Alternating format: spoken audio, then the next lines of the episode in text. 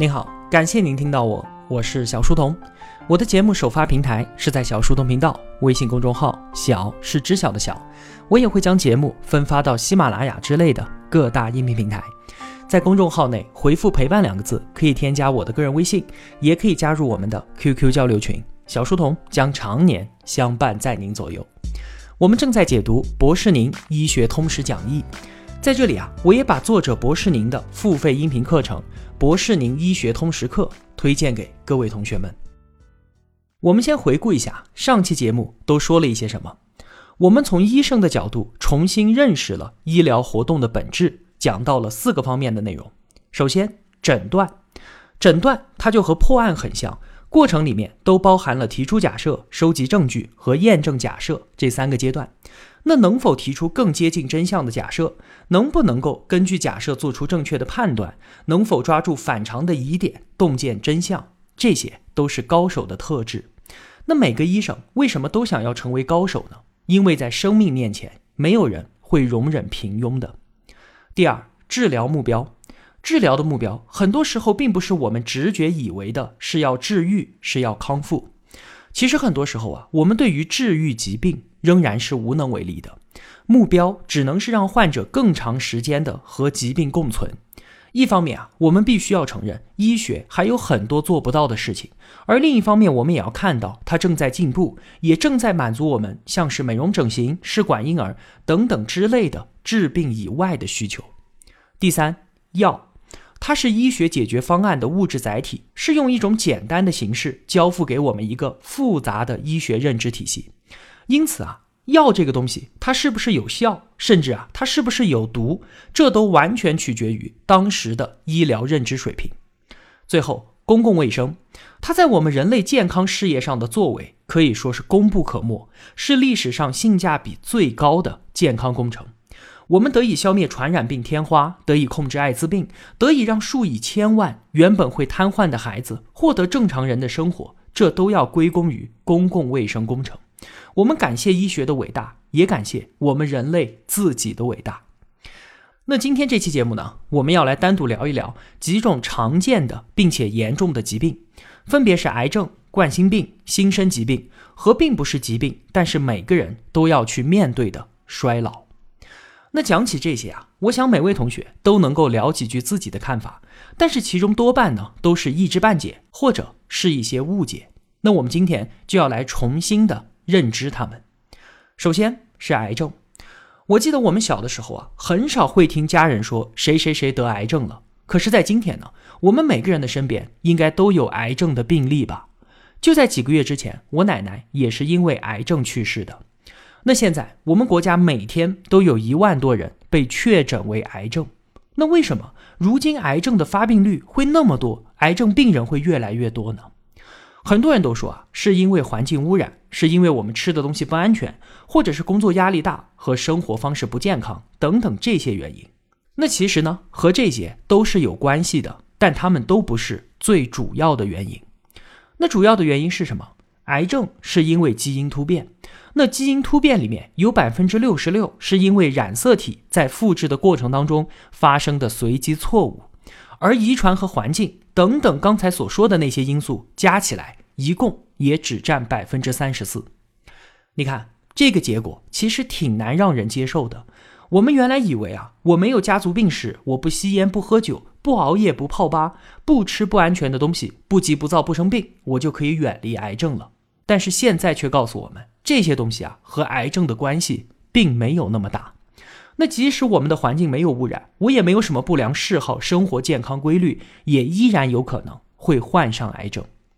比方说，像是骨癌、甲状腺癌、脑部肿瘤、前列腺癌、睾丸癌这些病的发病原因，随机错误占到了百分之九十五，甚至是百分之九十八，这就跟遗传和环境基本就没啥关系了。那这个随机错误是什么意思呢？我们知道啊，细胞分裂是生物生存的基础。我们的自我修复功能也是基于此的。那在细胞分裂的过程当中，就要复制染色体，而我们人体染色体竟然有三十一点六亿个碱基对，复制量这么大，难免就会出现随机错误。那一次又一次的分裂，一次又一次的随机错误积累，就有可能在关键的位点上突变成癌基因。所以说啊，细胞分裂的次数越多，那么癌基因出现的可能性也就越大。而年龄越大呢，也就代表着细胞分裂的次数越多。所以啊，在四十岁之后，患癌的概率就大幅度的增长。八十五岁所积累患癌风险就已经高达百分之三十六。那现在就可以回答一开始的问题了：为什么我们周围发生的癌症病例越来越多呢？最主要的原因不是环境污染、食品安全或者是工作压力，而是因为我们的生活条件、医疗条件变好了，我们的寿命延长了。癌症是长寿必须付出的代价。它就像是时间的老朋友，我们越是长寿，那这个老朋友他登门拜访的几率也就越高。那尽管啊，我们知道了癌症最大的危险因素是随机错误所引起的基因突变，但是从基因突变到癌症爆发，这中间还有一个漫长的发展过程。为了完全了解癌症，博士您就用了一个非常形象的比喻来帮助我们理清癌症发生发展的六大环节。他说啊。癌细胞就像是一辆疯狂的跑车。首先，生产跑车，你当然需要设计图纸吧？但是，癌细胞这辆疯狂跑车的设计图纸，也就是细胞的基因，从一开始就错了。那正如错误的图纸生产不出好的汽车一样，癌基因指导分裂出来的细胞，那当然就是癌细胞了。偶尔有少量的疯狂跑车出场，问题也不是很大，只要别太多就行。那正常的细胞分裂，它有生长信号，同时也有抑制信号。可是癌细胞对于抑制信号不敏感，疯狂的分裂生长。这就像是跑车的生产车间，不仅自己伪造了订单，还对于停工信号置若罔闻。于是呢，按照错误的图纸和伪造的订单，癌症跑车源源不断的出厂。跑车生产出来之后啊，是要经过自检的，不能让不合格的车流入市场。我们人体呢，就存在凋亡机制，让不合格的这些细胞自我毁灭，它叫做抑癌基因。可是，如果抑癌基因也发生了突变，那么这个细胞凋亡机制就失灵了，癌症跑车就此上路。按理说啊，这辆疯狂跑车跑得快，油耗大，那如果不能够加油的话，很快就要熄火停在路边了。那对于细胞来讲，加油站就是我们的血管。细胞和最近血管的距离超过零点一毫米，就加不到油了。结果啊，癌细胞还会促使血管生成的信号增多，持续不断的形成新的血管来给自己输送营养。所以很多时候，医生会根据肿瘤的血流信号是否丰富来判断它是良性的还是恶性的。不仅啊，它有用不完的油，而且癌症跑车的燃料利用系统更加的高效。它不管是在有氧还是在无氧环境之下，都能够快速代谢产生能量，满足自己的需求。于是自带油枪，而且拥有高效燃料利用系统的癌症跑车彻底的疯了。它上路之后啊，道路上应该还有警察吧？没错，这就是我们的人体免疫系统，他们会主动出击吞噬癌细胞。但是如果癌细胞伪造了一张身份证，它就能够逃避警察的盘查和捕杀，这叫做免疫逃逸。再有一辆车，你再怎么厉害，你的里程数一到，总要报废吧？正常的细胞分裂次数是有限的，因为染色体末端有端粒，每分裂一次，端粒就缩短一部分。正常细胞分裂五十次之后，端粒就消耗光了。但是癌细胞它含有一种酶，能够不断的补充端粒的长度，让自己无限的复制。这就相当于癌症跑车篡改了里程数，躲避了强制报废。你看，一辆不合格的车躲过了自检，带着无限的燃料上路，骗过了警察，篡改了报废期限，这就已经非常糟糕了。而更糟糕的是，它的导航还是错乱的。正常的细胞啊，会按照导航的指示循规蹈矩，不会胡乱生长的。所以你胃里的细胞永远长不到鼻子上去，但是癌细胞却能在各个组织之间灵活的移动，这就是癌细胞的转移和侵袭。最终，疯狂跑车在一条不归路上飞驰，带着人体驶向灭亡。那经过这样的比喻和拆解，我们理解了癌症的发病机制。那具体要怎么科学的预防和应对癌症呢？博士，您给了我们三条建议：首先，改善生活方式，消除致癌因素。尽管啊，癌症的主要原因是随机错误，但这也只是癌症发病的第一个环节。就算基因突变，我们也未必会发病，因为啊，还有强大的免疫系统。所以呢，保护好我们的免疫系统，减少慢性病的感染，我们仍然能够预防百分之四十的癌症。首先，避免乙肝病毒、幽门螺旋杆菌、HPV 病毒这些可能导致癌症的病毒和细菌感染。另外，戒烟限酒、减肥、多运动、注意饮食、健康的生活方式，是保护我们自身免疫系统最最切实可行的方法。第二条建议：定期进行疾病筛查，早发现、早治疗的意义和价值是非常非常大的。那筛查的目的呢，就是在于早一点发现这些不怀好意的老朋友，在他还没有来得及使坏的时候，赶紧把他给请走。最后一条建议，既然我们已经越来越长寿了，那就请接纳癌症吧，与它共存。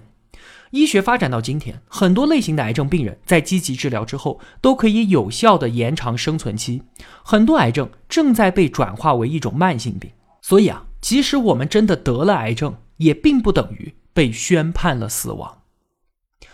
那好，说完癌症，我们再来看另外一种疾病——冠心病。它是最常见的，也是死亡率最高的疾病之一。绝大多数人对于冠心病的理解就是冠状动脉狭窄，甚至是堵塞，从而呢引发了心绞痛和心肌梗死等等之类的症状。这样的理解啊，不能说错，但是它是很片面的。冠心病并不只是冠状动脉这个局部出了问题。患者是全身都出了问题，只是表现在这个局部而已。如果啊，我们把自己全身的血管连接起来，可以绕地球四点五圈。可见啊，我们生命的粮道有多么的复杂。有人说“人与血管同寿”，这句话一点儿都不错。血管就决定了我们的健康质量和寿命，它会随着我们年岁的增长越来越窄，血流也会越来越不畅。有人说啊，冠心病那么多见的根本原因，是因为冠状动脉它长得太细了。你想啊，心脏那么重要的器官，配备的冠状动脉最粗的地方也只有不到五毫米，这就好比是给一辆超级跑车安装了一根从小商品批发市场买来的油管一样。这么说啊，其实是有点冤枉冠状动脉了。它虽然细，但是不容易收缩，而且内皮的自我净化能力特别强，这些优势都弥补了它的细。所以细并不是最关键的问题。之前我们对付冠心病的方法只有吃药。后来呢，医生说啊，那既然是因为血管有些地方狭窄了，那我们把那个最窄的地方给扩张，然后安装上一个支架，不就可以彻底的解决问题了吗？这就是我们经常听说的心脏支架手术。那问题真的得以全部解决了吗？并没有。因为啊，冠心病的主要问题是年龄、不健康的生活方式，还有高血压、高血脂、糖尿病、肥胖等等等等。正如刚才所说的，这是一个全身问题的局部表现。所以，如果这些问题都在，支架只能解决一个部位的血管变窄问题，不可能把全身的血管都安装支架吧？这就像是交通治理一样。我们以北京为例啊。九十年代，北京最拥堵的地方叫做西直门，它是北二环和西二环的交汇点，也是从城区去往西北部的必经之地，所以车流量非常的大。那是不是打通了这个点，就万事大吉了呢？当时啊，交通部就拿出了两个亿，用四年的时间重建西直门立交桥，在九九年的时候工程完工，缓解交通的效果啊，真的是立竿见影。但是两年之后呢，这里再次成为了交通拥堵的节点。所以从这个例子啊，我们能够直观的感受到，解决一个点的拥堵问题，它并不能够一劳永逸的消除整体问题。这就和冠心病病人的血管堵塞是一样的。冠心病患者也容易得其他的血管疾病，比方说血管斑块如果出现在肾动脉，那就导致肾动脉狭窄；如果脑血管病变，就容易出现脑血栓；如果血管狭窄发生在肠道，就会引起肠道功能异常，甚至是肠坏死。那既然我们知道了冠心病是一个全身血管疾病的爆发点，那最终的解决方案就只能依靠全身的治疗。治疗归纳起来，也就是用药加改善生活方式，二者是缺一不可。改善生活方式尤其的重要，特别是戒烟和运动。很多做了心脏搭桥手术的患者，做完之后都不敢运动了，生怕会加重病情。但其实呢，当你的病情一旦得到控制，一定要逐步的增加运动量。有这么一个经典的病例：十八世纪的时候，有一位医生带着他的冠心病患者们跑到森林里面去锯木头，每天坚持三十分钟到一个小时。三四个月之后，患者的心脏竟然不疼了。这个就是运动的效果。所以啊，当我们面对冠心病的时候，一定要知道，就算我们采取了冠状动脉介入手术，做了心脏搭桥，这也只是单点的突破，它只是给了我们一次机会，让我们继续好好吃药，继续好好的改善生活方式。解决矛盾的根本方法，往往不在矛盾最激烈的地方。接下来，我们来说说心身疾病。心身疾病呢，它是从整体的角度来看待身体疾病和心理疾病。我们都觉得，因为生病而产生焦虑、悲观、抑郁这些心理问题是显而易见的。但是如果反过来呢？心理疾病会引发身体疾病，很多人就不以为然了。大部分人都觉得心理问题嘛，多开导开导，想开了不就好了吗？哪有那么矫情嘛？但是真的是这样吗？话说啊，在二战期间，就有一次关于心身疾病的大样本调查研究。当时啊，德军围攻苏联的列宁格勒，也就是今天的圣彼得堡，空袭和炮击不断的发生。那在围攻的八百七十二天里面，当地的居民可是一直处在城破人亡的心理压力之下。等到战争结束之后，医生就对于居民进行了体检，发现啊，幸存者们高血压的发病率提高了十六倍，从百分之四上升到了百分之六十四。从这个大样本调查，我们可以直观的看到，心理因素确确实实会造成生理上的疾病。事实上啊，我们人体的所有器官几乎都可能与心身疾病产生关系。心身疾病反映在皮肤上，可能是斑秃湿疹；反映在循环系统上，可能是高血压、冠心病；反映在泌尿系统上，可能是男性阳痿、女性性冷淡。那统计显示啊，心身疾病的发病率，女性要高于男性。城市要高于农村，脑力劳动者要高于体力劳动者，发达地区要高于不发达地区。所以说啊，人生不如意十有八九。一个人承受的压力越大，那么他患心身疾病的可能性也就越大。关于心身疾病的治疗，那当然就是要身心同治。有这样一个病例啊，很有意思。一位病人，他因为做了结扎手术而阳痿了，这肯定就是心身疾病啊。因为输精管结扎只是让精子没有办法进入到精液，根本不会影响性功能。这位病人反复的去医院看病，医生一再和他说：“这是你的心理问题，你回去吧。不行的话，你就吃点药帮助一下。”但是他的病情始终都没有好转。直到有一位医生跟这位病人说：“这样吧，我帮你把输精管给接上，接上之后你不就好了吗？”然后啊，医生就安排了手术。但是医生只是轻轻的在他身上划了一道口子，然后就缝了起来，根本就没有去碰输精管。但是手术之后呢，病人的阳痿立马就好了。可见这台假手术，它就是一次最巧妙的也最有效的心理治疗。所以啊，要治疗心身疾病，不仅要治疗身体上的症状，也需要心理疏导。有些时候啊，要针对病人的心理问题，巧妙的使用一些手段，帮助他们打开心结。我们国家很多人是因为心理问题产生了身体上的不适，却忌讳去精神科和心理科就诊。就算见到了医生，也只是描述身体上的不舒服，而不愿意提及心理上的问题。这是我们需要注意的。那博士，您给出的调整心理、应对压力的建议是：锻炼永远比不锻炼要好。像是团队运动、挥拍运动，比方说打羽毛球、自行车和有氧体操，这些都是能够让身心受益的。较好的选择。那每次锻炼呢，最佳的时长在四十五分钟到六十分钟。那说完了心身疾病，进入到我们今天的最后一个话题，它并不是一种病，但却是每个人都必须要经历和面对的，那就是衰老。从进化论的角度来说啊，衰老与死亡是整个物种在资源有限的环境当中生存和繁衍所必须付出的代价。但是作为个体来说，谁也不愿意为了留给后代更多的资源，就赶紧变老，赶紧去死，对吧？我们都想要延缓衰老，那就必须要了解衰老的机制。我们通常说衰老，衰老，但是我们要分开来看，老未必衰。二零一五年的时候啊，博士您就治疗过一位一百零三岁患有重症肺炎的老奶奶。当时啊，这位患者的病情很重，上了呼吸机，也下了病危通知书。那一般来说啊，疾病的严重程度就和年龄是密切相关的。七十五岁以上老人得重病的治疗难度非常的大，但是这位老奶奶不一样，她在病床上躺了两周之后，竟然痊愈了，高高兴兴的出院了。博士，您说啊，不是我治好了她，而是因为她只是老，并不衰。尽管已经一百零三岁的高龄，但是他的免疫系统健全，拥有良好的自我修复能力，所以呢，他最终才能抵御住疾病。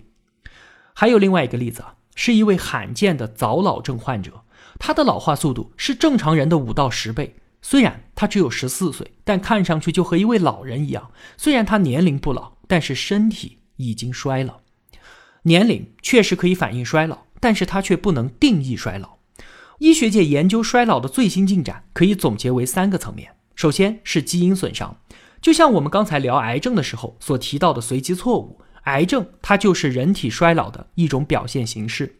其次呢是细胞功能异常，这就表现为很多方面了，像是激素水平下降、利用营养物质的能力下降，还有清除衰老物质的能力下降等等。最后呢是自我修复能力的下降。刚才一百零三岁老人痊愈的例子，依靠的就是他的自我修复能力。所以啊，当人体没有办法修复基因的损伤，没有办法恢复细胞的功能，自我修复能力也下降的时候，人才是真的老了。所以，衰老的本质不是年龄，而是这三方面能力的逐步丧失。衰老当然给我们带来了很多很多的问题。像是皮肤皱纹、行动不便、免疫力下降、生了病很难痊愈、记忆力下降等等等等。目前呢，医学的进步已经让我们有能力对抗很多的慢性病，但是最最难解决的问题还是衰老所带来的认知能力下降。去年诺贝尔物理学奖得主九十六岁的阿瑟阿什金，在得知自己获奖之后啊，感慨地说：“我并不担心自己的年龄，我只担心我自己不再聪明了。”目前，我们中国有超过一千万人患有阿尔茨海默症。人们形容说啊，他们的大脑就像是被什么东西慢慢的给吃掉了一样。虽然我们今天对于这个病的发病机制没有明确的认知，也依然没有什么特效药物，但是现代医学总有一天会攻克它的。就目前我们对于衰老的认知而言，清除大脑内的衰老物质是有助于缓解认知衰退的。而运动可以帮助我们清除掉体内的废物，增强自我修复能力和补偿能力。另外呢，戒烟限酒也可以减少基因损伤，减慢衰老的速度。那博士您能够给我们的建议也仅仅只有那么多了。在药物方面啊，美国正在就一些抗衰老药物进行人体实验，再过三五年就会有结论了。我们当然希望这些药是有效的，这会是我们所有人的福音。之前我们讲啊，现代医学诞生之初，人类的平均寿命只有三十岁，那今天已经接近八十岁了。这种延长人类寿命的趋势依然还在持续着。人类的极限寿命是多少？最可靠的结论是一百二十岁，因为人类历史上可考的活得最长的人是一名法国女性，享年一百二十二岁。另外啊，人一生当中细胞分裂的次数是五十次，每一次分裂产生的新细胞能够存活二点四年。做一个乘法，二点四乘五十，也就是一百二十年，这就是我们人类的寿命极限。随着生命奥秘的揭示和现代医学的进步，我们会不断的逼近这个极限寿命。我们这代人确实可以活得更久，但是要让生命精彩的度过，还是只能依靠我们自己。那好，对今天的节目做一个简单的总结吧。首先，癌症，当今癌症多发的根本原因。不是我们以为的环境污染、食品安全和工作压力这些外部因素，而是因为我们的平均寿命的提高，活得越久，细胞分裂的次数越多，染色体复制发生的错误也就越多，错误叠加发生基因突变，我们患癌的风险也就越大。应对癌症，我们要做的是改善生活方式，消除致癌基因，定期的进行疾病筛查。最后，既然我们已经越来越长寿了，那就只能接纳癌症。这个时间的老朋友。第二，冠心病，冠心病的原因啊，有年龄、高血压、糖尿病和不健康的生活方式等等。它是全身血管疾病在冠状动脉的局部表现，所以呢，应对它的办法也必须是全身的治疗。长期改善生活方式和用药，二者缺一不可。就算采取了介入手术，也只不过是再给了我们一次好好吃药、好好改善生活方式的机会。第三。心身疾病，身体疾病会引发心理问题，那同样的心理问题也会带来身体上的不适。心身疾病就是从整体来看待我们的心理和生理问题，不要忽略心理问题对于身体的损害，也不要忌讳接受心理疏导，寻求医生的心理帮助。最后衰老。老并不等于衰，年龄确实反映了衰老，但它却不能定义衰老。衰老的本质是我们的基因修复、细胞功能恢复和自我修复这三方面能力的逐步下降。关于延缓衰老，除了运动和遵循健康的生活方式之外，目前并没有什么太好的建议。但是医学正在进步，正在带我们逼近一百二十岁这个人类寿命的极限。好了，今天啊，我们就说这么多了。如果我有帮助到您，也希望您愿意帮助我。一个人能够走多远？关键在于与谁同行。我用跨越山海的一路相伴，希望得到您用金钱的称赞。